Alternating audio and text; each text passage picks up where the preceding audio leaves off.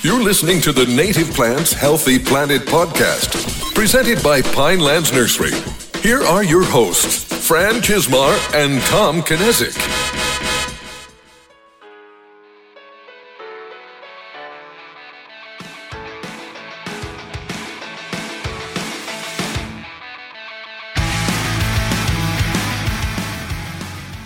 Welcome back to the Native Plants Healthy Planet podcast presented by Pinelands Nursery. I am Fran Chismar. And I'm Tom Kinesic, and I forgot to change the episode number because I took care of the script this week, and Oh. it is episode 120. You know, I completely ignored your script and wrote my own, and then just added your Yeah, your yeah, questions in. So I had it right. Yeah, so- I guess that didn't help you any. No, but today we're going to be joined by Johnny Quispe. Did I say that right, Johnny? That's right. All right. All right. All right. So, and uh, he's from the Nature Conservancy, but we have a couple things that I want to bring up first. And Yes. um, and first is that we have a live show coming up on October 1st.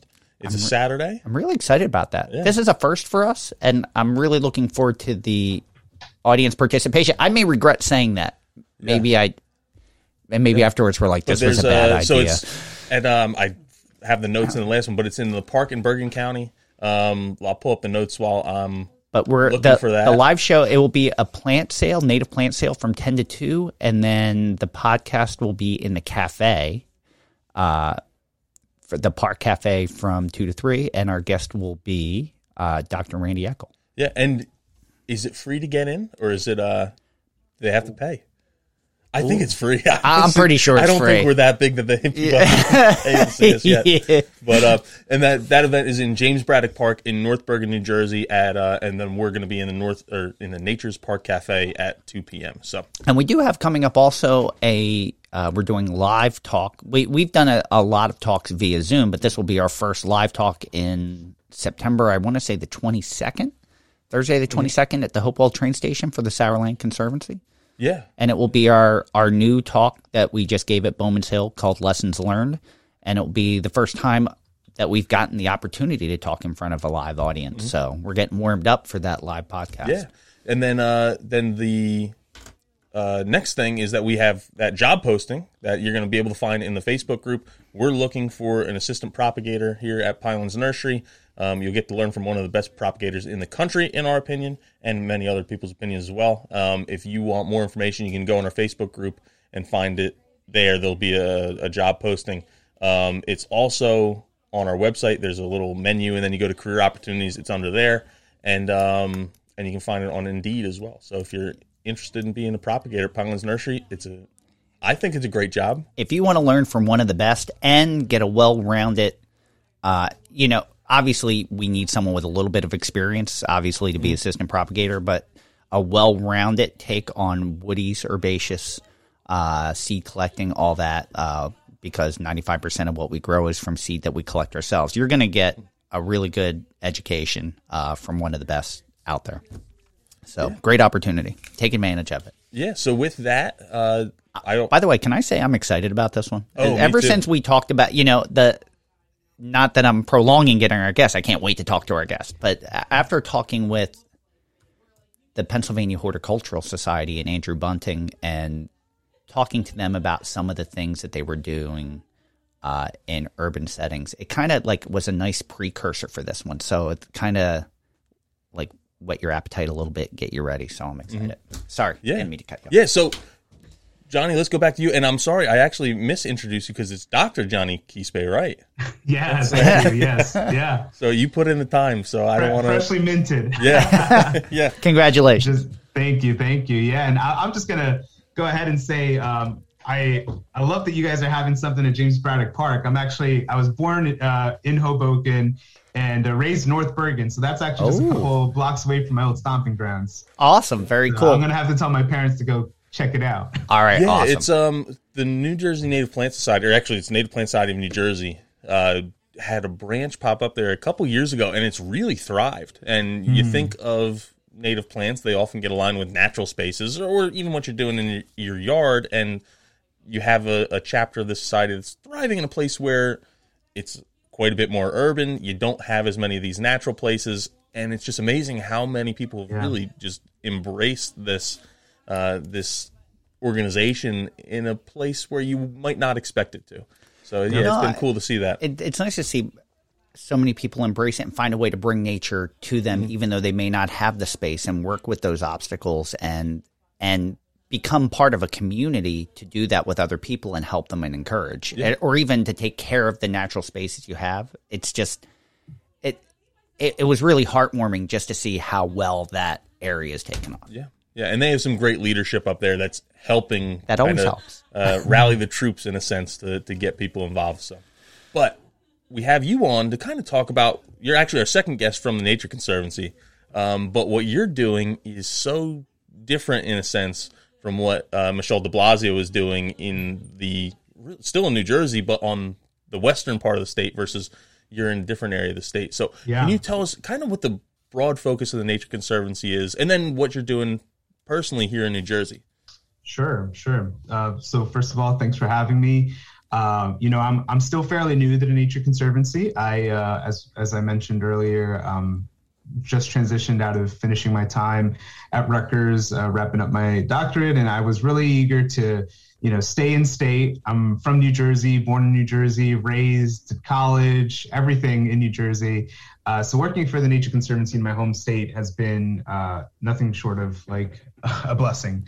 It's been it's been great to just stay in uh, stay here, be able to work on issues uh, uh, in in the environmental sector and in conservation and working in, in urban spaces where for me it's uh, where I was born. I was I was raised in a in a city, uh, being able to interact in city spaces and bring you know the environment and uh, and and meet people where they're at in their urban landscapes has been has been awesome. And uh, I'll get a little more into the cities program and you know where where we are, but. Um, TNC uh, at the Nature Conservancy, simply put, our mission is conserving the lands and waters on which all life depends on. And that is that is kind of how we you know all of our programs our initiatives our um, our uh, different sorts of projects that we do always have that kind of lens and that perspective on uh, you know are are we you know if it's uh, you know dam removal or if it's you know restoring floodplains or riparian buffer zones or you know wetlands or whatever the case may be you know always having that eye to you know um, how do we how are we doing the best job possible to conserve lands and waters on which all life depends on um, and really bringing you know bringing that connection drawing you know how these landscapes you know how we interact with those landscapes. You know people humans uh, for for many years now have manipulated, changed our landscapes, have, uh, you know, we've developed uh, heavily, especially on the eastern seaboard, and, you know, known, you know, now we have kind of as we're starting to see with climate change a number of impacts that are starting to arise and become more prominent. So you know i think this is a really neat space for us to be involved in but we also have to enter this space meaning working in urban spaces with a lot of you know humility with an open mind and you know we're we're almost in a way new kids on the block kind of uh, in this space. And uh, yeah so it's very different than our other other work. You know we have our uh, our coast program which has been working a lot on um, uh, marsh uh, restoration, thin layer placement, you know, working on mitigating impacts from, you know, sea level rise and, and coastal storms and creating habitat uh, low and high marsh areas on the on the coastline. Then uh, Tom, like you mentioned, we have our rivers program, which is our, our lands and rivers program. So we have, you know, work that uh, Michelle and Beth Styler Barry have been doing, uh, you know, phenomenal work removing dams and restoring floodplains and riparian areas. And,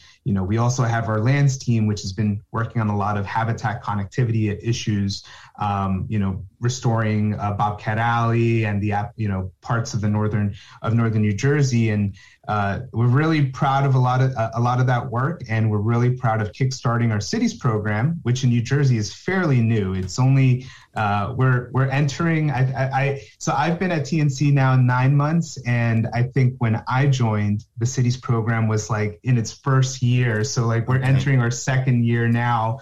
Um, so it's it's kind of it's it's start we're, st- we're still uh, slowly starting uh, at more broadly across the country the cities network is about seven years old. So mm-hmm. again, we're in ref, New Jersey in reference to the bigger TNC. We're still we're not that far behind, but we're you know definitely changing our um, our sort of perspective. You know, TNC historically uh, we've worked on you know, uh, conserving land, acquisition, preserve management, uh, by, uh, you know, having these sorts of uh, projects uh, and uh, initiatives. And we've started to see, hey, you know, by 2050, two of every three people are going to be living in an urban space, in a, in a city.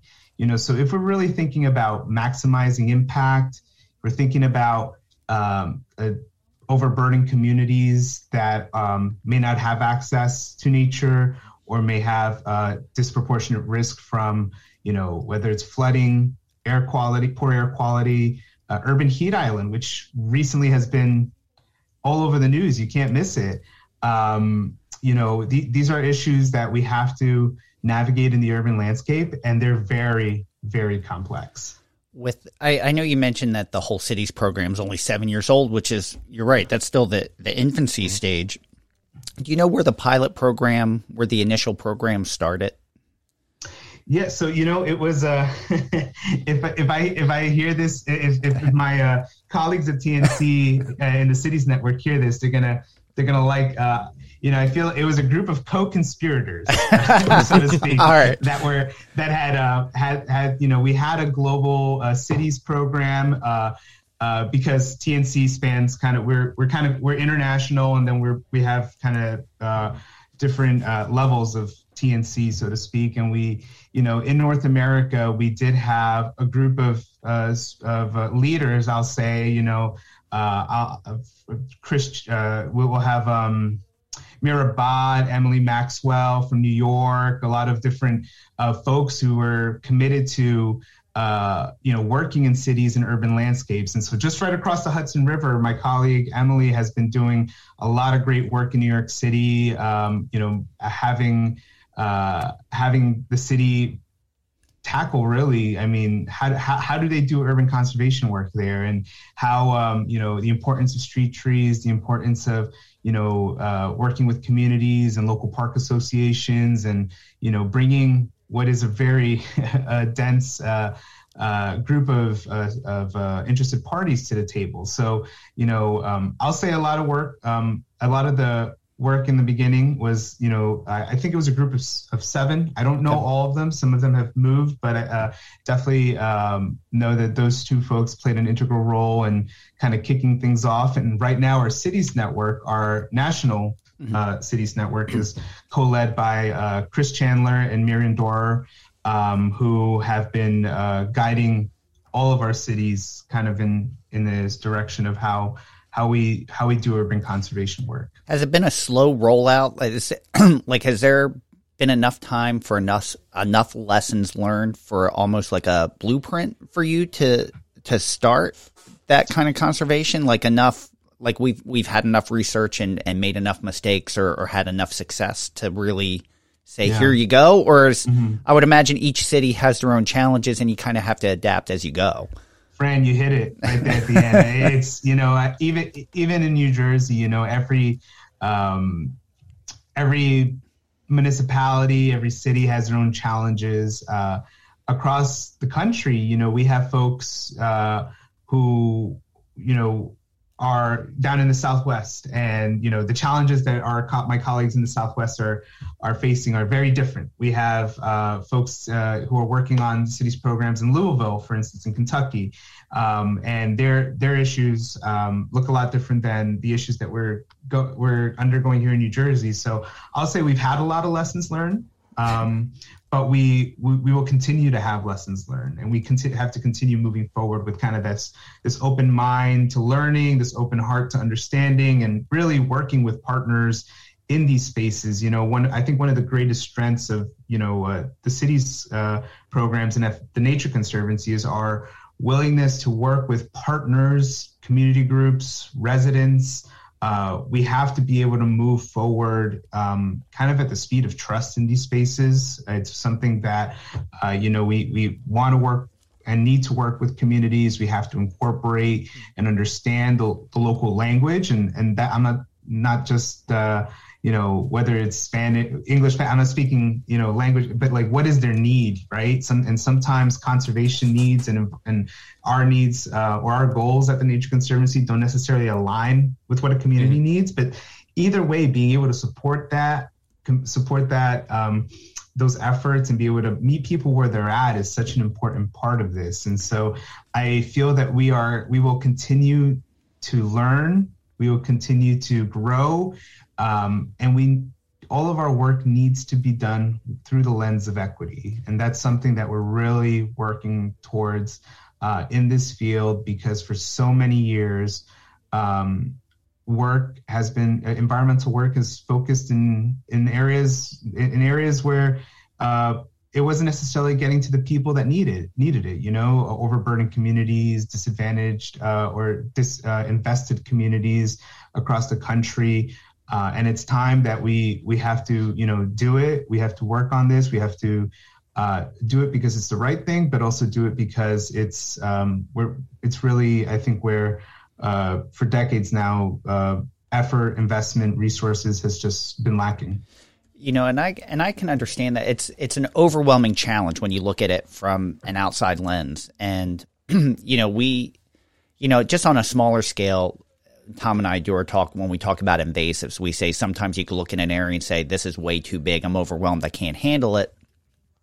But you can work on maintaining the pristine area and keeping that pristine and then go from there, which is a very easy way to look at it. But then you have this whole bigger area that so many people depend on and work on that isn't getting the focus that it needs, uh, the right focus. So, mm-hmm.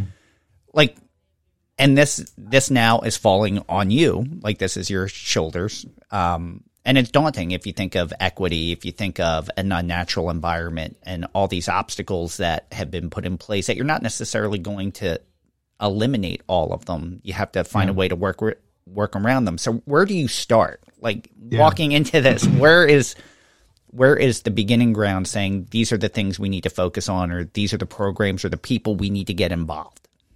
Yeah, uh, that that is a great point. I, you know, it starts with listening. Um, you have to enter, and we we have entered, you know, some commu- the communities that we are working in, and just being deep, like enter deep listening sessions, and you know, know that uh, we're there to learn, we're there to uh, observe, we're there to uh, not, you know, run the show. I think many times. Uh, big, bigger environmental organizations have the, you know, um, I'm going to say that it's folks. Uh, I guess there's a, and it's not. I don't want to say it's a perception because it is kind of a, a fact. Like some or, large organizations just come, make their carve out their space, and kind of say, "Hey, like this is what you guys need," and uh, you know, um, we're going to do it. Uh, so it, it, starts with that. It starts with coming in, being able, to, willing to listen, uh, attending, you know, public uh, public meetings, attending you know, uh, events, community events, uh, understanding the lay of the landscape, and um, meeting community leaders and organizations and residents. And so, you know, I think that's the big starting point, understanding, you know, what are their priorities, what are their challenges, uh, you know, where are spaces that TNC can be a better partner, or any organization for that matter? Where where can we? How can we be a good partner?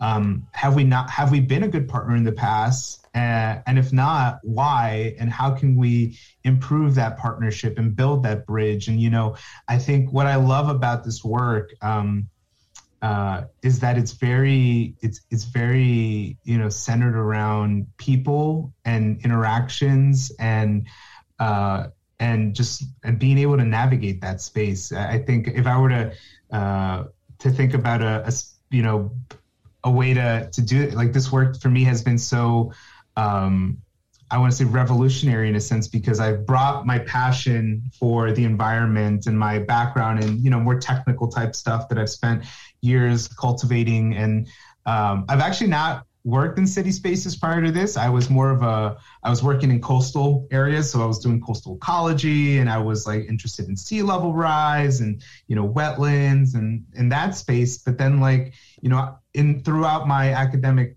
uh, career and even professional career, working with you know having you know engagement with community members has always been a part of it, and I had a really uh, an advisor uh, throughout my doctor, uh, you know, my my academic and professional career, who really, you know, uh, she's um, she's a botanist by training, but she was a landscape architect. She was in the landscape architecture program at Rutgers, and uh, I think she always had me think about my pro like whatever problem or issue I was tackling in more of a holistic lens, right? There's mm-hmm. a people aspect, you know, there's a geography aspect to things, there's an econo- there's economics that come to play, there's politics, that, so there's like a lot of different things that come in, and so being able to observe uh, uh, an issue or a set of problems through those lens has been for me uh, just to say I can apply, take those skill sets and apply it to this space, and um, and that and that, that's the approach we're taking. We've we've you know in in, in those cities, uh, in two cities, um, uh, Paterson and uh, Newark are the two cities that we've been working in,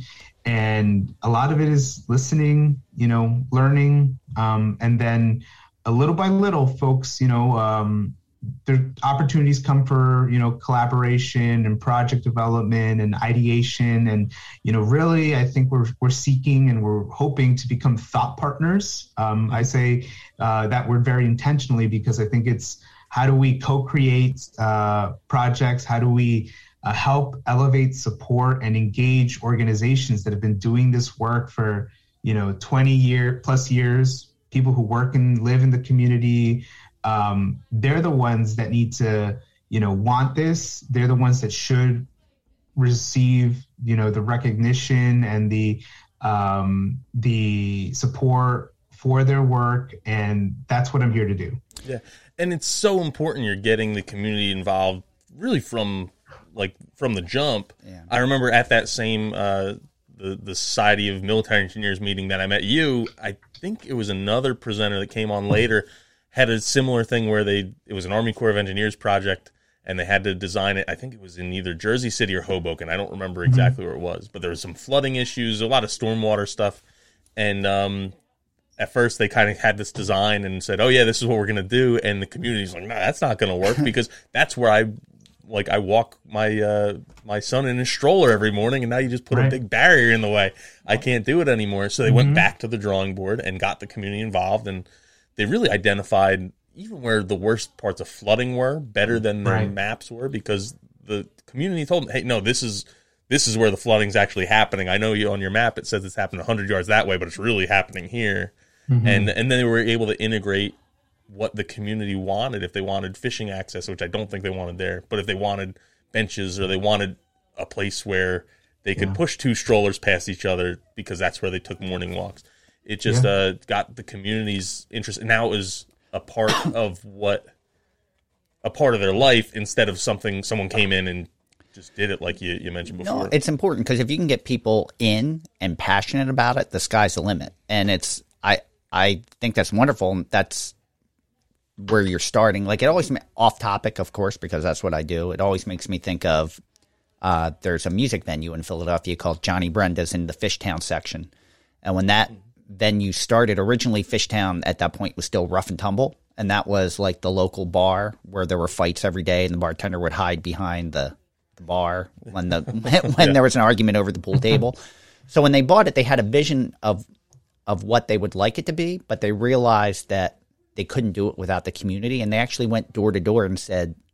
We're the new owners. What do you want this? This is what it is, but what would you like this to be? Like this, we're mm-hmm. part of your community and we want to be partners with you. What do you want? Mm. What and you know, yeah. and it, you would hear, well, we would like to go in there and not worry about a fight. So they got yeah. rid of the pool table, you know, and it's it slowly became part of the community, and it's it's a little bit more up like you, you it was one of those like if you build it, they will come. Other mm. businesses right. came, and it kind of changed yeah. changed the area for the better that people were happy about. Um, yeah. And I think that's kind of where you need to be. But in the same respect, like mentioning uh, doing that like, was there kickback? Like, were the communities had they been burned by other organizations or other ideas where people had come in and said, uh, you know, not what what do you want, but this is what you need, and this is what we're mm-hmm. going to do for you. Like, were there was there any like where people were leery, saying, "I don't know about this," and I'd even add to that and say, did they want natural areas? Did yeah. they they said, "Oh, I, I live in a city because I want I like bricks," or did, like did they want trees and plants and that kind of stuff? Yeah. So, um, I guess I, I, let me get to the first. So I think with the the community input part, I I think it's such an important process in being able to have folks, uh, you know, uh, community members who, to your point, Tom and Fran, like you know, with without their support. Uh, uh projects will be completed and you know either they'll miss the mark or folks won't be supportive of it so when you're thinking about uh, in, in the environmental world like if we're thinking about like a rain garden or something or street trees or something there's no maintenance or ownership you know that then it becomes kind of like problematic. It becomes a liability or you know you know it, it's something that then it becomes uh, unruly or people aren't taking care of it. And so like you know being able to work with communities on placement strategies on you know what they would like to see i think is, is a huge part of this. It, it does make your project stronger. And i think from a project perspective any time any pause or break in a project is an opportunity to bring people in. You know it, it, i think at you know whether it's at a design uh, conceptual phase design phase engineering and implementation and you know there's always a chance and you know you, it can be an iterative process of you know casting a net bringing people in asking their feedback and you know uh, let's call I'll, I'll, I'll say this too i mean it may it does increase your project timeline. It does end up being a little more expensive in many cases and um, but you know if we're thinking about kind of the long term you know what's it going to cost to maintain? What's it you know are we going to have to relocate something or move it afterward you know? So if we're thinking about those type of costs and like thinking about the success of these projects i think that is that has to be at the center of it you know bringing bringing people in because you will have this sort of perspective and this you know uh, local knowledge I'll, I'll, say of what you know what what is needed. Um, and I, I think that that is that's huge. And um, to your second question, yeah, sometimes people don't want, you know, or feel like they have enough greenery or enough uh, uh, enough uh, parks or or spaces, and I think sometimes, uh, you know, uh, and and and it's not to discount or discredit their opinions. I think everyone, you know, for some folks, uh, for like for me, for instance, when I grew up, um, growing up in a city, I had one local city park that I went to with my grandfather, and uh, up to you know until the age of like nine or ten i that, that was the that was the biggest green it was like i it was a city park. It was like it couldn't have been more than like a half block or something. But for me that was like wow okay we're going here. This is huge. Like i can't imagine this. Um and to this day my, my, my the the street that i grew up in doesn't have a single street tree and i i, wow. I, I still i still visit that place. Um but it wasn't until I got much older and I started seeing other spaces and I was like, wow, okay, like I definitely did not have a lot of interaction with nature in my in my community growing up. Um, but uh, you know, um, who's to say whether it's the right or wrong amount? But I think uh, being able to uh, bring people in, understand, you know, for, for some folks, their priority isn't greening it's not urban conservation. And we have to be mindful of that. You know if we're coming into a city particularly a you know an overburdened community a community where folks main priority is hey am i going to make rent this month? Am i going to be able to feed my family? Am i going to be able to you know uh, uh, have a, a job next month urban conservation, greening is not at the forefront of their mind. And that is something that uh, you know we have to be cognizant of. You know, for us, for folks in our field, it's always at our in the in the forefront of our mind. You know, greening, plants, uh, environment, the benefits they have, um, and so we have to be really mindful of that, and you know, making those connections in some cases because in some of these communities, like we can reduce some of those some some impacts. You know, we start thinking instead of talking about you know just urban greening and conservation, we you know maybe think about hey, a public health perspective, air quality, improving air quality, which in many communities is a case is a is is a problem if you're near industry or near an airport, or you know. Um, there's a, a great group, uh, I'll say, in uh, well, there's a lot of great groups in, in both cities that I work in, but um, there's um, in Newark two uh, main groups uh, that you know I've been seeing their work, and I'm so like I, I am so impressed by the work they do. One is uh, um, the South Ward Environmental Alliance, and they have been uh, doing you know advocacy work in Newark. Uh, they do truck counts, counting how many trucks come through their neighborhood, wow. because you know some these these large you know 18 wheelers emit uh, a lot of black carbon, and so that you know from an as you're thinking about air quality and asthma and public health, you know having idling trucks or I don't know how many thousands of trucks come through your community per year, that is a problem, mm-hmm. right? That that is an, an issue that uh, that needs addressing. Or you know recently in in the um, another part of Newark, you have uh, uh, urban heat island, which you know can cause uh, urban heat island effect, which is essentially you know there's a lot you know these some long hot summer months where you have uh, we've been having kind of record high temperatures just a couple weeks ago, um, and if you don't have much cool, you don't have cooling centers or you don't have you know trees that can provide shade in front of your house and like help uh, alleviate some of that heat, you know you're you're either paying more money for uh, for air conditioning and cooling. So if we start talking in that sense of like some of the benefits nature can provide um, in terms of cooling for for homeowners, or uh, you know thinking about you know uh, heat illnesses, you know uh, these are now now we're starting to kind of draw some lines and connections, and sometimes they're not very clear.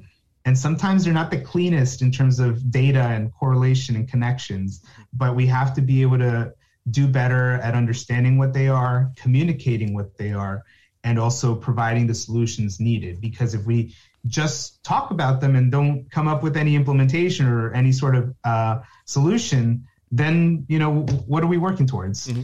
Yeah, I, you know, and it's funny when you mentioned it, it, it kind of like struck me right as you were saying it. You know, it's it must be difficult if if you have a population that that's never had access to natural areas to to understand why they need them, especially if your your daily concern is survival. Mm-hmm. Um, and but you know that's all part of the talking process, the education process, and as you start to get people on board, um, what are some of the best ways to rectify some of the issues you mentioned by bringing natural areas to urban environments? I'll say one of the the first things um, to just get folks at meetings, to have folks interactions, and be able to interact and, and show up. Uh, organizations, companies, whoever you know, public, wh- whoever's leading the work has to be mindful that you know, in many time, many cases, people are, ha- have to attend these meetings outside of work hours you know, have it either in the evenings or on a weekend when people can attend. Um, I'm sure all three of us have attended meetings that are in the middle of the day, and yeah. you know, and and you know, you it's really a luxury to attend some of these meetings, and uh, and these are important decisions that are being made. It's not like, hey, what color is something? It's like really important decisions that affect people's livelihoods. Um, and then uh, you know so being able to have that uh, those kind of meetings at a time where people can access them uh, providing compensation for people's time i think is another part you know uh, i think for many many years uh, we have been you know volunteerism has been taken for granted mm. i think you know people's time and expertise whether it's you know local knowledge or folks' time helping uh, you know plant something plant uh, a, tr- a tree for instance or you know and and yes this this takes budget and it takes money but it it and you know some folks can't you know coming out for a couple hours and being compensated for their time could go a long way. You know, mm-hmm. for them, it's like, hey, I'll be able to feed my family this weekend, or be able to provide a little bit of a buffer for, uh, you know, for whatever expenses they have. And and again, that means we need to be really diligent and better at budgeting and being able to uh, to account for these sorts of expenses. Um, you know, providing and and this is something I think a lot of uh, has almost become the norm now at a lot of meetings. But you know, pro- providing food. You know, it's it's something. You know, if, if you can bring come with your family to attend a meeting on a design or something, and there's you know food for you and the rest of your family, great. You know, that's something that's taken care of. And again, so it's about finding these ways to get people involved and get people to to first of all have their basic needs met, and their and then you know be able to participate and uh, recognize and compensate people for their time, their expertise, because I think uh, we should, you know, local knowledge, lived experiences are our ex- expertises. These are things that, you know, I don't know because I don't live in a certain community. And so that's why I need people's input to be able to provide, you know, their feedback and recommendations on a certain topic or a certain project. Uh, simply because I just don't I don't live there. So um, I think with those uh, sorts of uh, engagements, we will be able to get at the the more all right. What do we need here? What are the challenges? What are you know? Do we need you know uh, in in some cities you know right now flood flooding has been well flooding has been a hot topic for years, and but now with accelerated you know uh, with climate change and you know these more uh, frequent, more intense rain events, we're seeing hey like we need to do something about stormwater runoff. Mm-hmm. Uh, we need to do uh, in our communities with combined sewer overflows. Uh, um, we need to do something about hey we we need to either change our infrastructure or start implementing green infrastructure and start you know changing kind of like how much pervious pavement, uh, impervious pavement we have, mm-hmm. and maybe start going to pervious pavement in some spaces. Um, urban urban settings are cha- challenging um, because green infrastructure alone is not the solution. You know, some of these cities, there's just so much uh, impervious surface. Just the volume, the sheer volume of water is so great that we need uh, some gray infrastructure as well, and uh, be able to, you know, mm, tackle some of these challenges. I know, for instance, in Paterson, um, uh, there uh, back in I'm going to say like May, late May, we had like a rather intense uh, rain event. And I got some photos from some community members and folks that I've been working with in the city of their blocks completely flooding. Like here, I, I was okay. Obviously, it rained. I couldn't leave my house. Um, it wasn't, you know, for me, I didn't really think twice about it. But for that community, they were like, hey, water's rising really quick. Cars were being flooded. You know, they they had to start moving things up, um, you know, from their basements, or, or and it was a significant amount of water. And so, you know, we have to in in these urban settings, uh, one green infrastructure project isn't going to cut it either. We have to start thinking big picture from a city perspective.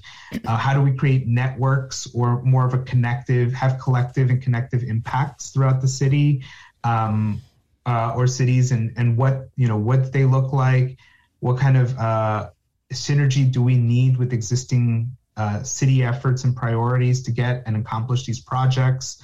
Um, and there's no there's no one size fits all for these types of uh, issues. I, I, think it has to be a really a a, a collective effort and discussion. I yeah. can imagine, because uh, uh, I'm I'm sure as an organization you have to be nimble because I'm sure you have a list of things that you feel are necessary, but until you you speak with the community to find find out what they feel is necessary and where you where the best place to start is because without the community we all know if if you want success you need active stewardship mm-hmm. you know obviously to, mm-hmm. for for that success. Um, so once you find a place, a common ground, and and you get most people on board, like what are some of the the projects that you've been able to implement? And yeah. um, did you find like obviously I'm assuming there were successes, but did, did you also find some failures with with some of the things that you tried to implement? Sure. Um, so I'll start in Newark. So when I came to, to Nature Conservancy, uh, last November, there was a discussion being done, a, a discussion being had with TNC, uh, the city of Newark, the Office of Sustainability, which is uh, led by uh, Nat- Natalia Gostofilion over there, and uh, a couple, uh, the Green Team, and some other partners in the city to develop um, a tool. And so at this point, I had just come in, uh, and we were in this sort of development phase, and it's an online tool.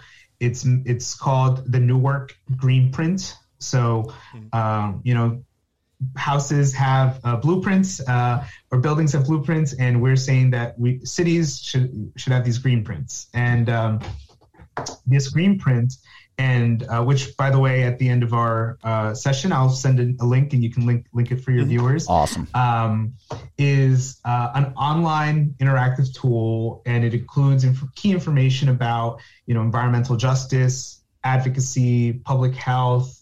Uh, environmental um, challenges. And uh, it's meant to be a decision support tool for residents, uh, interested parties, so like community organizations, uh, uh NGOs, um, city officials. And so it captures kind of like a broad range of folk. And what we really are interested in is how do we create a set uh, platform for for people to make decisions within their city. You know give them the data data access and data availability to information that can help enhance their understanding and provide you know justification for whatever it is they're asking for advocating for or looking to implement.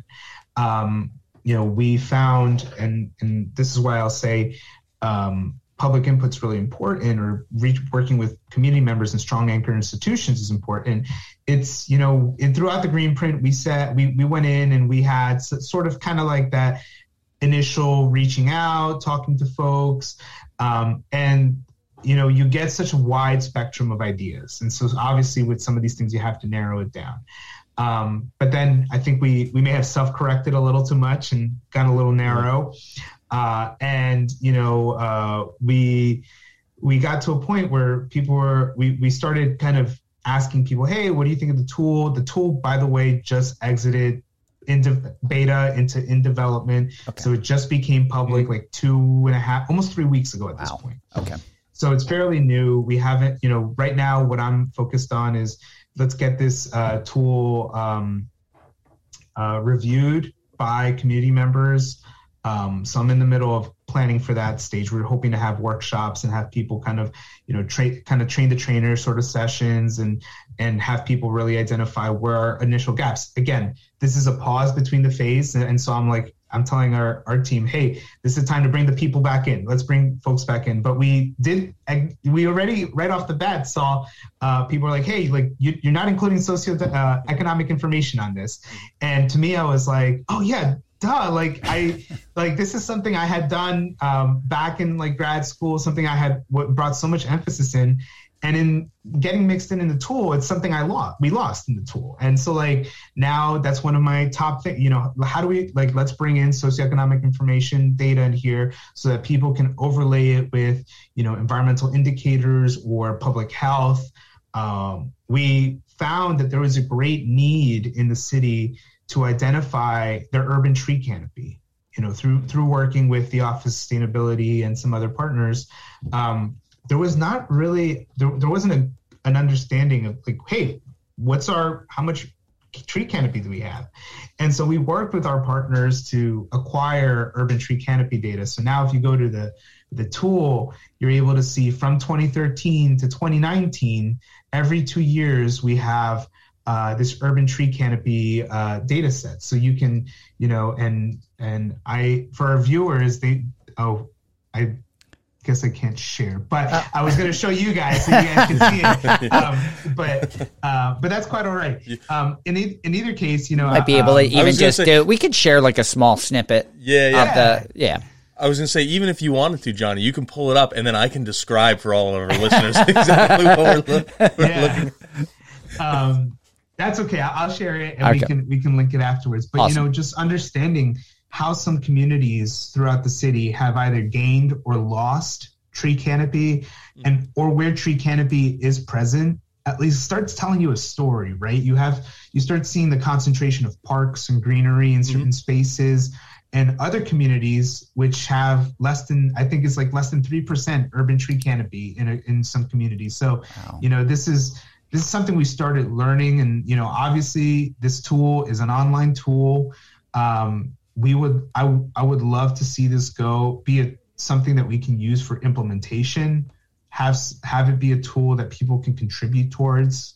You know, uh, as we start getting more momentum um, in terms of you know more tree planting, uh, more um, you know whether it's pocket parks, uh, converting uh, vacant parcels to um, to like these like corners of greenery, or you know further uh, green infrastructure developed uh, into the city itself. Like let's update this tool. Let's have people see like what changes this um, these uh, projects have and and that that is what the next phase of this tool will be. It's uh, developing scenarios or um, you know looking out to certain time horizons to see you know in communities where you have uh, increased heat island for instance like a like really these hotspots for heat island effect uh, can we forecast model predict with an X increased in tree canopy or greening, urban greening, what will what will the response be in terms of looking at urban heat, the reduction of urban heat? And so now, as you start visualizing the connections between greening, reducing impervious surfaces, reducing or having cooling temperatures, now you start kind of drawing those connections. Mm-hmm. The data by itself, as it stands currently, unless you're actively piecing this information and data together yourself, it's not quite clear. And so the analysis portion is where I see this being a very uh, useful tool, um, being able to, you know, ex, uh, export reports or PDFs for your community, and then, you know, share it with your neighbors, share it with other organizations. Um, and plus, I, I love democ- uh, like uh, democratizing data and mm-hmm. like just making data accessible and free and viewable. So for me, this has been a really cool project, and there have been some challenges. You know, there there are challenges with with these tools, and um, you know whether it's uh, availability. Some data is not is simply just not there, and so how do we create that data, or like what do we need to do to be able to find someone interested in studying a certain sort of challenge the community is having. Um, these are all these are all like challenges of the tool, um, and, and getting people to use it, use it. You know, I think mm-hmm. ultimately this is the tool is only as good as you know how often and how user friendly it is, uh, how often people use it, and how user friendly it is, and uh, we're we're hoping to get there soon. That's yeah. awesome. That's an awesome tool. That, yeah. That's an awesome tool. that's really good. As you start to implement these things and you you get successes, what are some of the secondary benefits that you're finding that maybe were unknown that like now that these things are happening, the community is getting involved, are you seeing other advantages that maybe you hadn't thought of? Yeah, um, I'll you know, for for this one, we'll we'll change landscape. We'll go. Okay. Let's go to mm-hmm. let's go to Paterson. Okay. Um, and you know, we found really strong partners up in Paterson. Uh, one of my uh, one of the strongest partners I've made up there is uh, Pat, the Habitat for Humanity. Oh, okay. You know, yeah. Uh, they do some great work, and I've been working with. Um, uh, good now, a good friend of mine, Steve Keyhays, and he's very active in community development you know, and he's very active in in you know uh, his bread and butter is housing and community development. So how do we you know kind of merge forces um, and be able to uh, do uh, greening or you know work that helps develop uh, the community that he's most interested in and working with working with right now, which is um, the First Ward. So we currently have received, um, this is somewhat new information. Uh, we received funding uh, via, uh, so, you know, the Clean Water Act has yep. Section 319, and New Jersey DEP has their annual, their, their calls for grants. And so we worked with the city of Paterson and a number of other partners uh, from the city to apply for funding for a green street in Paterson, And we found out recently that uh, we're moving forward on awesome. this project. Like we were awarded, um, which has been great. As as Paterson as Habitat for Humanity is developing this community in in their ward and you know developing housing opportunity and home ownership opportunities for folks can we also work with you know the community that they're building and and cultivating over time to you know uh, to bring some of our expertise into it whether it's you know uh, urban you know uh, greening or flood reduction or enhancing air quality and community gardens? And that's something where uh, Steve and I have been, you know, working on, uh, you know, activating parks uh, city parks and use, using spaces for uh, community uh, community gardens has been something we've been talking about most recently. Um, and uh, along, so there's this one section in in Paterson. Um, we were awarded a 319 grant for a Green Street, and it's on Fair Street. So that's in Fair Street, Paterson. And there's a city park right on that street. It's called Barber Park and on an, on the other side of that street, you have a, a public school, PS6, uh, public school number six, and and uh, you know where we've been talking, you know, with the Green Team, with uh, uh Habitat for Humanity, with uh, Paterson Public School District, a number of partners and, and people about like, hey, how do we, you know, connect these spaces? You know, there's there's a school right across the street, there's a city park. Is there you know can we have some sort of activity for students to come uh, you know and and you know tend to a garden or create something there? And you know as we're building this community as well um, how do we engage you know there's a there's a church right on the corner uh, you know bring them into this uh, we we want to we want to bring everyone uh, into this project because fair street would be kind of this urban greening about thirty five or so street trees, some bump outs, uh, some, you know, um, paving in some areas. So, you know, creating some uh, stormwater uh, basins, uh, you know, trying to uh, reduce stormwater runoff and use this as a demonstration project. And you, and so we're hoping to kick that off early 2023. Um, again, we're at a phase between the last design and now this last final engineering and then implementation. Mm-hmm. So this is a great time to bring people uh, back into the the conversation, and you know use this as a as a way to hey, the old design, did you guys like it? What didn't you like about it? Mm-hmm. Where where can we improve? Are there amenities you know that you possibly would like to see in this new in this new design? Uh, but a lot and a lot of that means you know having a good understanding of, of what the community needs are so uh, this is our first green street and uh, you know i hope that as we continue to work in, in this uh, in this field um, how do we draw this to be more of a like a citywide kind of vision right how do we connect schools and parks maybe or create you know these kind of networks that lead to maybe the Passaic River? Mm-hmm. Um, or, you know, how do we think about um, city transportation? Uh, if you start, if you think you're thinking about green streets, you have an opportunity for uh, multimodal transportation, maybe improving, you know, creating uh, better, you know, traffic patterns or bike lanes, or you know, having that, and and that now starts addressing maybe vehicular traffic, and so mm-hmm. now you're getting at a pollution from car. So so you know there's so much interconnected in this that you can we can really build out a robust program and project around something as simple as green streets. Yeah. Um and so that's that's what i'm really excited about. Um i'm really excited to you know work with the city on this and our partners and you know the green team and uh, New Jersey Future, ANJEC, uh, Water Spirit, um, uh, Rutgers Water Resources, and uh, you know, there's so many uh, partners involved in the process right now, and I'm hoping that we can continue to build this robust team. You're uh, you're mentioning some great organizations, oh, yeah. right?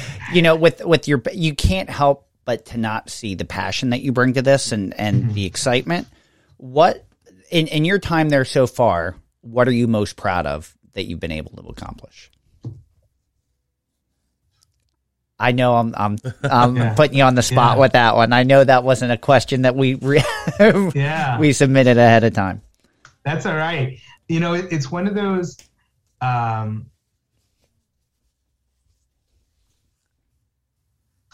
what I'm what I'm most proud of to to date, I think is is not so much a project. I, am really proud of what a, you know us being able to get mm. funding for the 319H uh, grant. Um, really proud of us for getting the green print to where it is. But what I'm really most proud of is being able to take an approach that to me has been, you know, something that I've read about, learned about, um, and be able to actively do it. You know, come come into communities and you know speak with authenticity, speak, you know, uh, listen, you know, uh, moving at the speed of trust, uh, but also kind of advancing with a sense of patient urgency. You know, I think is we we want to, you know, cities need um, sorts of uh, projects that address a number of these impacts from climate change. And so there's a sense of urgency, but we can only move as fast as like, you know, working with all of our partners and getting everyone on the same page and, you know, allocating the proper time and resources to move forward. So we have to be patient. And so um, I, I guess I'm, I'm most proud of like the folks and the communities that we've brought uh, that that we've been working with, and you know that we're being brought in a sense to their to their city, to their table, um, and you know I can only hope that throughout my career um, I can continue to uh, to do this, to do it well, um, and to have good mentors and partners that will call me out when I don't. Uh, so that, that is uh, that is uh, something that it's on the record. So uh, I, you know, I, I, really I think it's it's something I, I really enjoy and something I hope to continue doing uh, for many many years. Yeah. But what I'm sorry, Tom. No, you go. You I, go ahead. I was going to say what I love hearing from you and your enthusiasm is that there are so many possibilities and it's almost as if there's a no limit approach which i love that there's no limitations there's no boundaries on this. Mm-hmm. where do you envision this program going uh, for the nature conservancy? And is it already different from other colleagues that are doing this in other parts of the world? Like are you finding I- i'm sure everyone is everyone doing this in some way is is feeling that same that same emotion or that same feeling. But where where do you envision this heading in the future?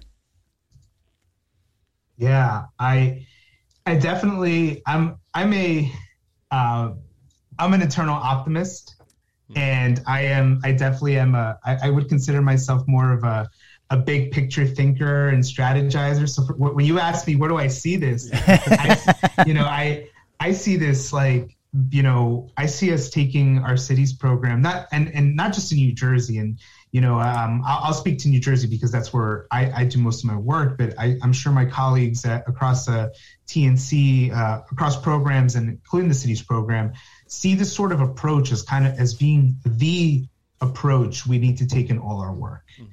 I see this being uh, something vital to uh, you know whether it's working with indigenous peoples and you know uh, some of our colleagues and uh, that work uh, in in in um, in some of those spaces or working with farmers uh, working with uh, you know with landowners across across the country and across the world using traditional knowledge and you know having the sense of you know res, you know respectful authentic engagements equitable approaches you know how do how do we transform our work? Um, you know how do we you know ensure that this is something that um, that this is long lived that it's sustainable? And you know uh, i think sometimes it's really easy to at least in in the environmental world it's very easy to think of doom and gloom all the time because all we see is kind of uh, failures or um, you know new study shows and enter whatever it is you want to enter there and, and it's usually not great.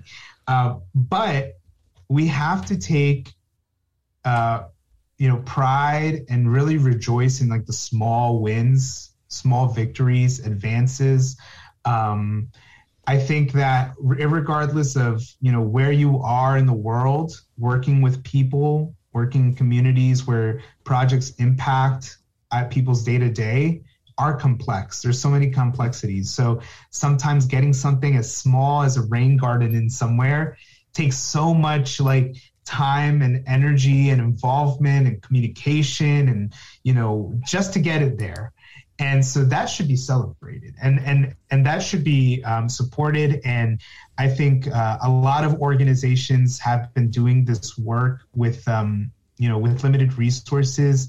And i would love to be uh, in a position in the future to be able to continue to support their efforts and recognize them, uh, develop their capacity, lend support, uh, be able to um, you know connect the connect them, be a be a connector. You know, I think that's that's another important piece of this. Like um, I love drawing connections, having people introduce themselves, you know, meet, having, introducing people to each other, uh, networking in this field. And it's so important, you know, access, providing access to folks is, is vital. If you, you know, if you know, if I know someone that you don't know and you want to get to know them, please let me know. And I will make sure, you know, to make that connection because otherwise we're, we're limiting, right? We're, I, I'm, we're, we're limiting the possibilities, the communication, the partnerships. And so uh, I'm here for that. I want to continue to be in in a in a position to help support those advances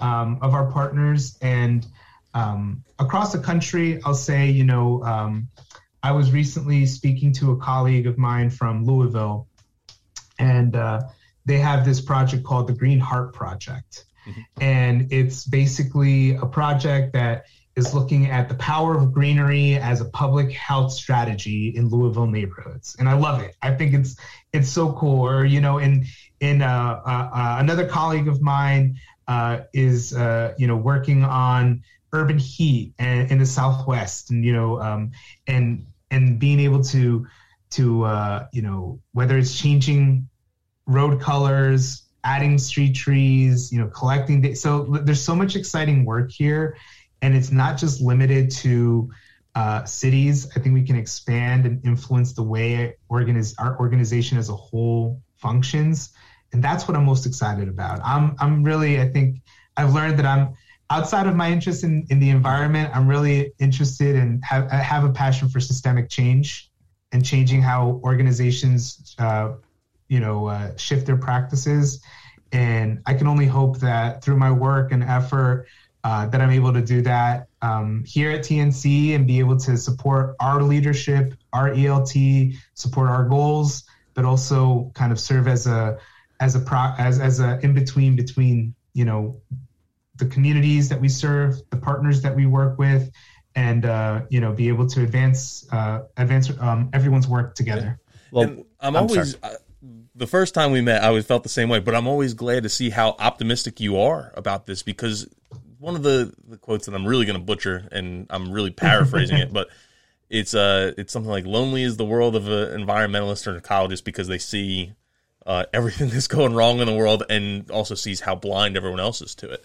And um, like you're in a position where not only are you seeing what some other people might not, uh, maybe they see it, but they don't associate it with environmental issues. But then you're in a spot where you have not only so many challenges, but so many directions you could go, and it would be mm. so easy to be overwhelmed and then pessimistic about saying, "What the heck are we going to do to to make this work?" But it's uh, mm. it's I'm even reflecting on a lot of our our guests. They've been no one's just thrown up their hands and given up. They're no. all trying. Maybe it's because we're but, finding those people. But your optimism but, is very refreshing. Oh, yeah. Yeah. But Thank you. I, I wanted to say also, we're here for you in the same way too. We just had our last episode that we did was a whole episode about a lack of connectivity in the mm. ecological restoration field, and that so many yeah. people are have such great goals but are working separately to achieve them. When together we could do so much more. So.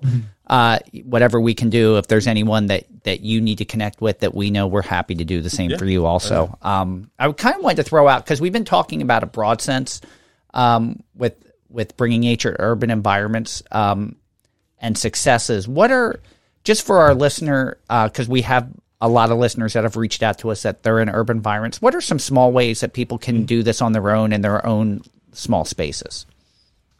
Yeah, uh, I I love um so I have a I live in a you know fairly urban setting too. Uh, so you know something as little uh, as easy as you, you know whether you have a small or front like large lawn or you know this is something that you can adapt. Uh, um, you know I having you know wildflowers. Obviously, if if you're thinking about habitat connectivity in urban spaces, I think a lot of times urban spaces people don't think about them as like spaces with a lot of biodiversity, mm-hmm. but they are. And so being able to provide these kind of smaller oases of like, uh, you know, uh, pollinator plants or garden, you know, smaller gardens or even window boxes, you know, having something mm-hmm. as simple as like window boxes uh, uh, outside of your windows and, you know, something you can care uh, with like fairly low maintenance um, that you can have out there, um, you know, is, is, is huge. Um, it, it goes a long way. I know uh, right now, being able to kind of take those smaller, uh, measures. Um, you know, vol- I, want to say like be vocal um, in your community. Uh, I mentioned earlier, there's a lot of times that uh, decisions are being made, whether it's street trees or parks or you know or other sorts of initiatives. Um, you know, I know sometimes it's a it's a heavy lift and it's you know we get home from work and we want to you know have dinner spend time with the family and, and and but sometimes you know spend you know taking a few minutes and and learning what's going in your on in your community and you know even having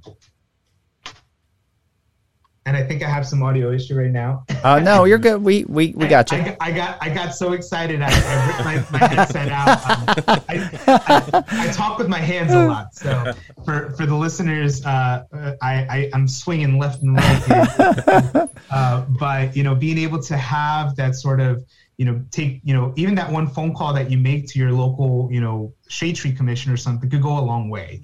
So participating in that way and, you know, um, supporting your local, eh, you know, green team, participating in that sense of, uh, I think those are, those are all ways that folks can, can kind of help out in their communities. Mm-hmm. Um, for, for more urban, this this isn't this isn't so much greening, but if you're in a real if you're in a community with combined sewer overflow, uh, uh, outfalls, so and you have CSO events, um, checking your corner drain, your storm drain, and just making sure it's not uh, clogged up. You know, uh, sometimes you know just with the trash bag and collect some of the leaves or debris or you know those plastic bags and bottles that make their way there can clog up these storm drains and then cause localized flooding. So these are just small like everyday actions. Um, that that one could take, and uh, they go a long way. Yeah, awesome. One, one thing, Johnny, you hit on earlier, and then you just brought it up again was um, was going to meetings, and then yeah. you were even saying how a lot of the times the meetings are structured in a way like they're in the middle of the day, and not yeah. everyone can make them to.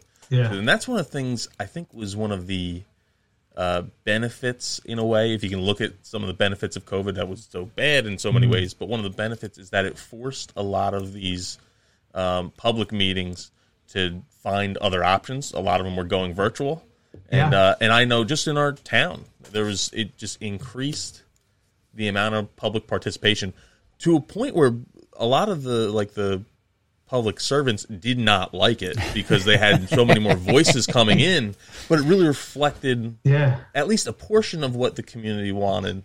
Um, but even that, it was still somewhat restrictive because we, we live in a community that has uh, two, um, like 55 and older developments in it. Mm-hmm. But they, and they didn't always have the resources to, to get online and then go to these virtual meetings. But that was even just right. in our town. They, they moved the meeting times a little bit and then had it so you're there's in person and a virtual option so right. you can participate in a, a variety of different ways. Uh, it's even like we have a two year old, it's hard to get out of the house, but that I can mm-hmm. turn this on and just listen. I, it might not yeah. be that I want to say anything, but just to listen and participate is a big, big thing. So, yeah, in your community, if uh, if the meetings aren't happening when, uh, and even for for associations, they aren't happening when is convenient for you. You can always ask and see, hey, is there an option that we could do this at a different time, or right? Because it might you don't know why they selected the time. Yeah. They might just right. selected it out of randomness. Random.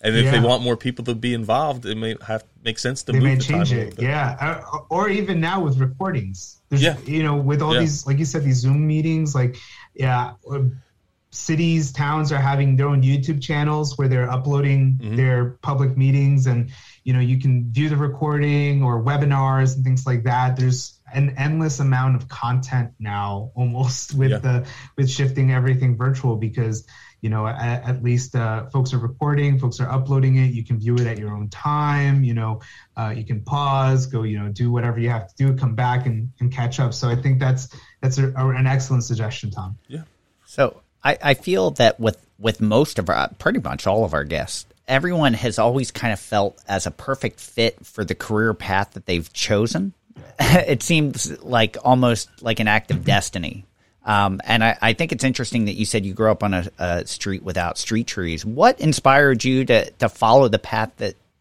that you followed to get you to where you are today? Yeah, I think it was. Well, I know it was my mentors. I, I came to college. I came to Rutgers uh, back in 2009 and started my freshman year and I was really interested in policy you know I wanted I wanted to do something that was impactful to people I didn't quite know the theme of what I wanted to focus on and I met a uh, in my freshman year I took a course an introductory course and it was a, a human ecology course and it was taught by a professor who's now retired has since retired George Clark Okay. And I remember going through the class and just being so fascinated by the subject matter. And you know, uh, Professor Clark was uh, after class or before class, he was he'd always welcome talking to students, almost philosophizing and you know talking about the environment and things that were happening and trending topics, or even like daily news to to that extent. And, and I remember speaking with him, and you know he was like, "Hey, like you're you're really active in class. Like I you know I think you might like the program, and you know come join my next course. I think it was called People, Places, and Environment. Okay. And I took that and I was like hooked. I was like, man, like you know, people, and we're in, we're interacting with their environment in such a way. And it's kind of like this yeah it was this kind of coming to terms moment in my college and i'm like we're we're ruining the environment like we're ruining our world. Like we have to do something. And um and so i quickly i was like okay like this is this is what i want to do. Um and i got and so at that point i had decided to major in uh, um, environmental policy uh, and economics. And you know i f- with a focus in forestry at that point i was uh, I, I, wasn't sure, so I was still kind of like testing the grounds out. And I had started to intern at a local organization at that point um, that was advocating for clean, like uh, um, more holistic remediations for, you know, uh, contaminated sites and superfunds, which you know in jersey we have many of those unfortunately um, but i and i i quickly learned i was like you know what I don't know much about the science. I said, I, am here. I listen. I'm listening. I know that there's problems. I know that there are issues. I'm advocating for them. I'm listening. I'm reading debriefs and uh, you know environmental impact studies and the policy and the law. And I was like, I don't. I don't know the science. So that's when I said, you know, I have to go back and get a, a degree in some sort of environmental science world. And I landed on coastal in ecology. I okay. landed in ecology, and and that's kind of and, it, and my intention was just to get my master's and just to you know do my two years and uh, move on and go to you know maybe back to the policy world. And uh, as things kind of tend to work out in life, um, there's a lot of unexpected thing uh, events, and I had the opportunity to uh, progress from my master's into my doctorate with the same advisor at Rutgers uh, through this new initiative uh, sponsored by the National Science Foundation called Coastal Climate Risk and Resilience. Mm-hmm. And it was about how we communicate risk to coastal communities.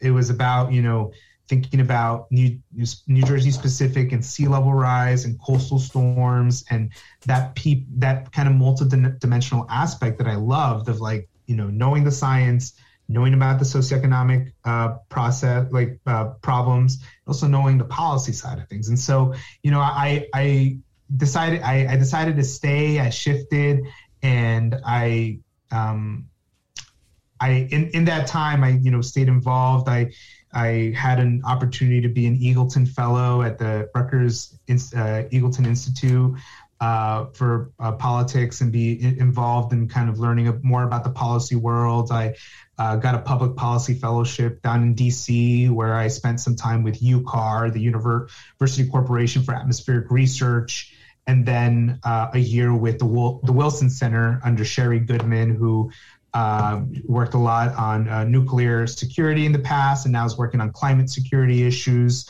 And so, uh, under you know all those mentors that I had along the way, really defined you know kind of the trajectory of my career, where I am now.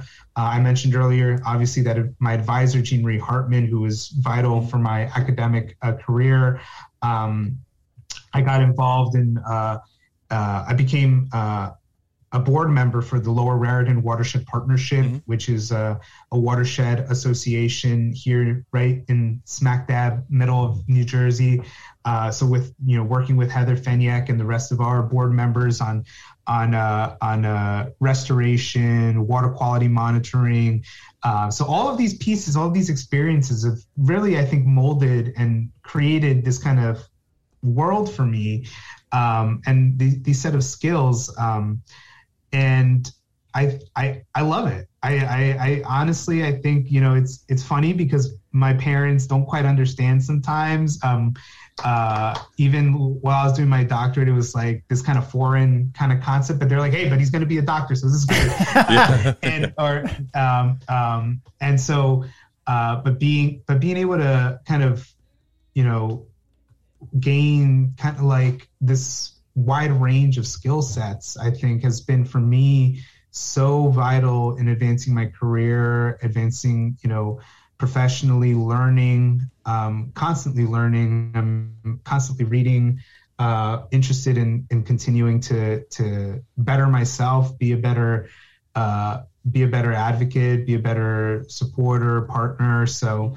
um, I would love to keep doing this for the rest of my life. Um, whether it's uh, here at TNC, um, whether it's you know uh, I've always before before joining the nonprofit world, I, I, was actually interested in government, very interested in government, and I was thinking, you know, maybe EPA or you know Office of Science and Technology Policy or something like that in DC. I, I had, um, but who knows? I mean, uh, I, I, think it's about keeping an open mind and mm-hmm. and seeing where where things go and uh, ultimately, I think I want to be in a space, in a place where I could have the most positive impact on people and the environment.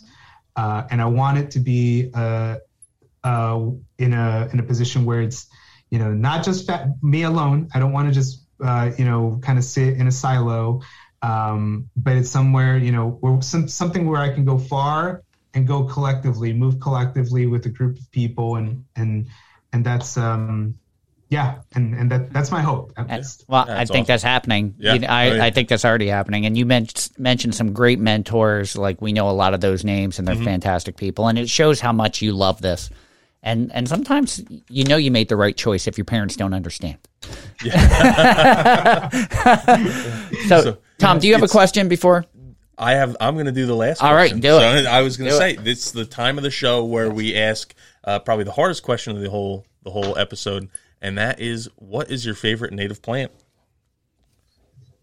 Well, I um I had some good, you know, I I was debating all morning. I was like, what do I go with? And and uh, you know, I I, I love this question because it made me go back through memory lane, and uh, it made me think back of my undergrad. Um, and I took a dendrology course when I was uh, a junior in college at uh, at and um, the professor at the time, uh, Jason Grabosky, who is still at Rutgers, um, took us to uh, Rutgers Gardens, and there was a pawpaw tree out there.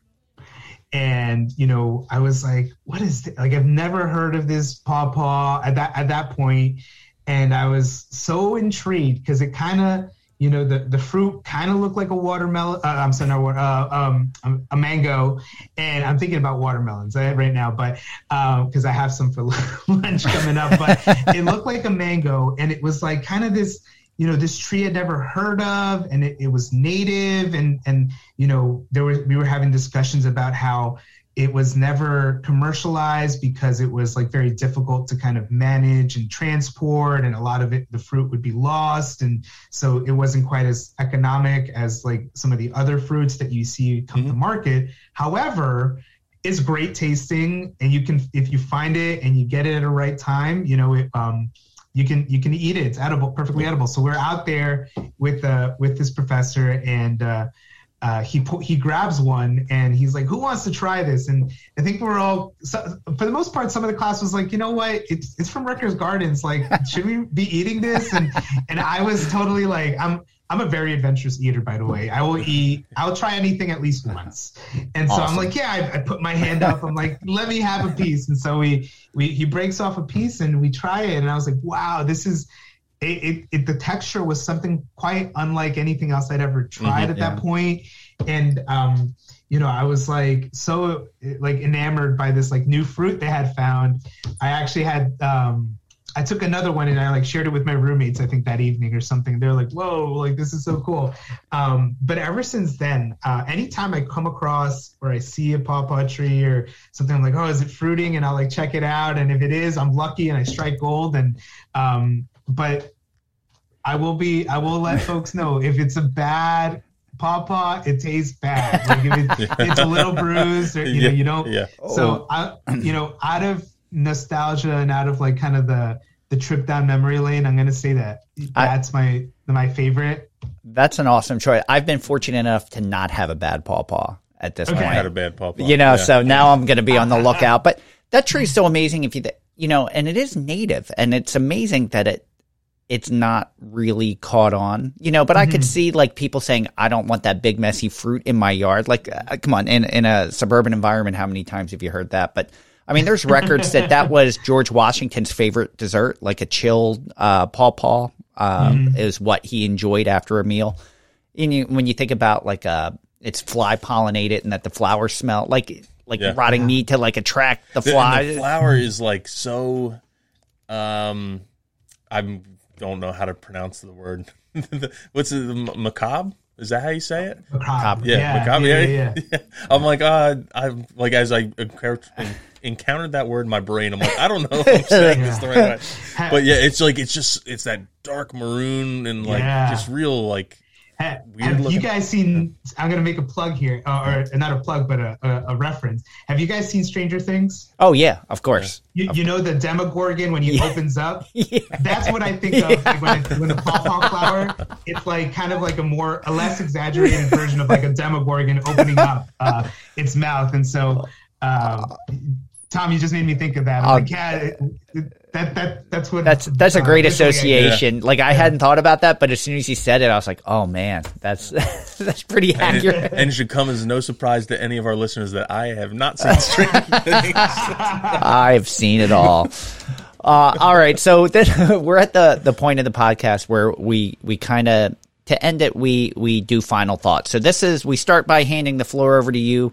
You can uh, promote something, summarize something talk about something we we may have not have mentioned, but we hand it over to you, and the floor is yours. Great. Well, first off, definitely want to thank both of you. You guys have been awesome hosts, um, and this has uh, been a really good experience. So thank you both. Um, I also want to just say um, a huge thanks to all of our. Uh, you know, I, I, mentioned a lot of projects and people.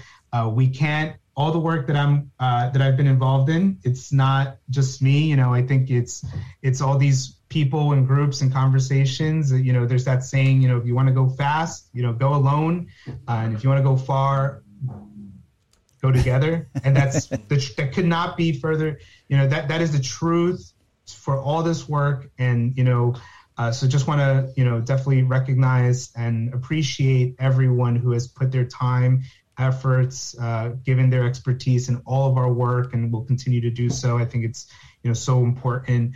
Um, you know, I, I just want to, uh, I guess, end with, uh, uh, I guess, kind of a looking forward sort of, you know, at, at the city's program at TNC.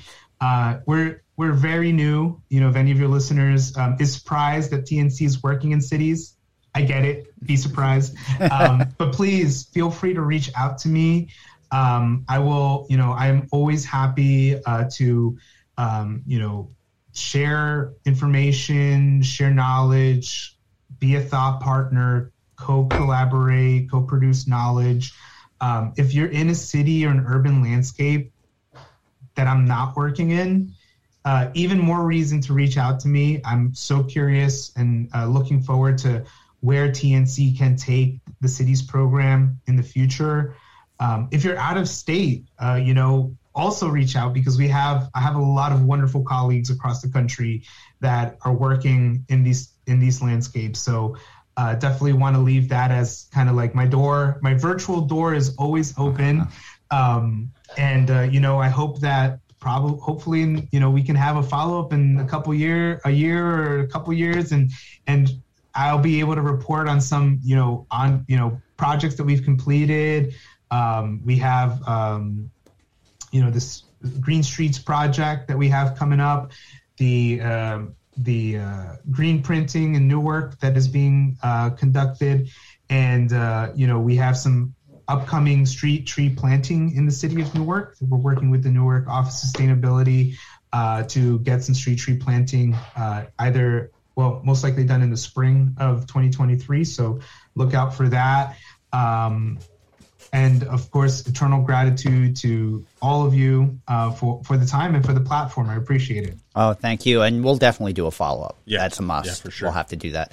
Tom, would you like to go? Or would yeah, you like I'll, me to I'll go. And um, I know some there's people out there. I don't know if it's any of our listeners, but there's people out there who don't think this kind of stuff is important. When we talk about like heat islands and cities and all that, they don't think it's important. But you really only have to look back over the last two years to see how important it is. When you just see how with with COVID, how much harder it hit urban and minority communities, and a lot of it went back to Johnny when you were saying you have a lot of the industry is in these areas and a lot of the byproducts of those industries in these areas there's a lot of chronic illness that's in these the the instance of it is so much higher in these some of these urban and especially minority communities. And they haven't had access to green space. That's what's kind of helps clean up these environments if you don't have access um, you're you're gonna have more illness so that's why it is important um, and then Johnny also has a lot of really, really cool ideas, and some of them we can't talk about. Yeah. And I can't work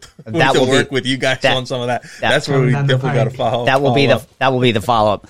Mine's going to Yes. be sh- mine's going to be short and sweet. We a lot of the times I, I feel our listeners maybe listen to some of these great people and great organizations and feel like that's out there.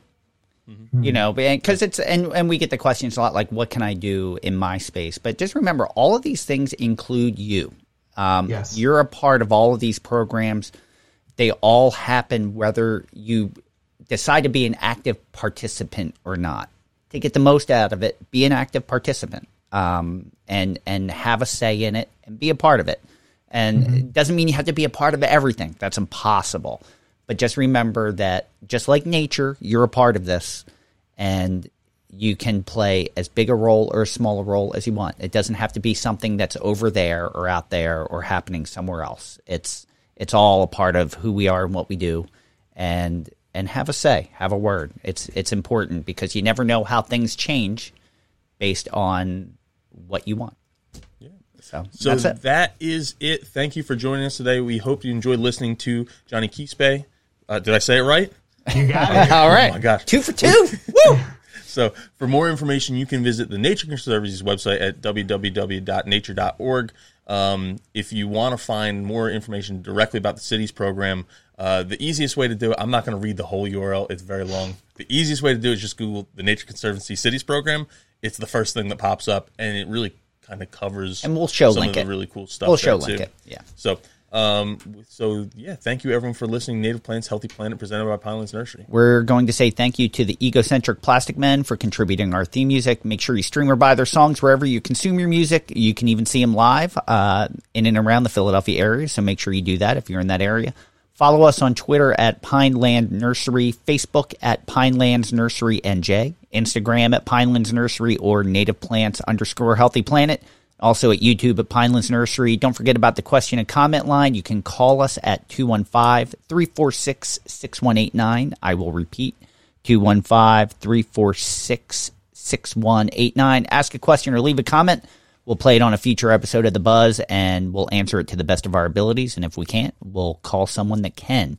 Uh, and let's not forget about the Facebook group, just keeps growing and uh, better and better conversations every day. I can't be more yeah. proud of the content and the kindness that everyone exhibits yeah, in that I love to see the the topics that are talked about on our podcast just kind of get expounded on there yeah. and people really get to weigh in. That was the goal was yeah. to take these really complex topics that were boiling down to at most 90 minutes and then people have opinions. That's yeah. a pl- great place to voice your opinion on what we talked about. So exactly, uh, you can buy Native Plants Healthy Planet uh, merch at our website www.nativeplantshealthyplanet.com. There's a little link at the top or for uh, or a banner that'll take you to our Teespring store. Uh, all the profits from that go uh, to us, but then we take it and then give it to organizations that we feel deserve it. They're doing really, really good work, and um, and that money would go a long way for them. So uh, we've chosen what's the Native Habitat, Habitat Project, Sourlands Conservancy, Bowman's Hill was our last one. So we're looking for our next uh, donation here. So keep buying merch, and uh, and then we'll have more places or more money to give to these much deserving organizations it, it goes a long way, and yeah. I can't tell you how thankful they are for for those contributions, and you all make that possible. So you can also listen to the Native Plants Healthy Planet podcast at www.nativeplantshealthyplanet.com, but you're probably going to listen on Apple Podcasts, Spotify, Stitcher, really wherever you consume your podcasts. Um, when you're there, if at all possible, if leave a five star review, it goes a long way to the Apple algorithm that then makes us pop up higher in the charts. And then you have more people hearing about native plants, which is a good thing. Win win. And if you leave a little write up with that five star review, I give you a shout out on our Buzz episodes. So with that, thank you, everyone. I'm Tom. And I am Fran. Thank you again, everyone. Johnny, thank you so much. We appreciate you, uh, you were a fantastic guest today. Thank you. Um, thank coming you. coming up next week, we have a Buzz episode, so make sure you tune in for that. And until then, keep it native.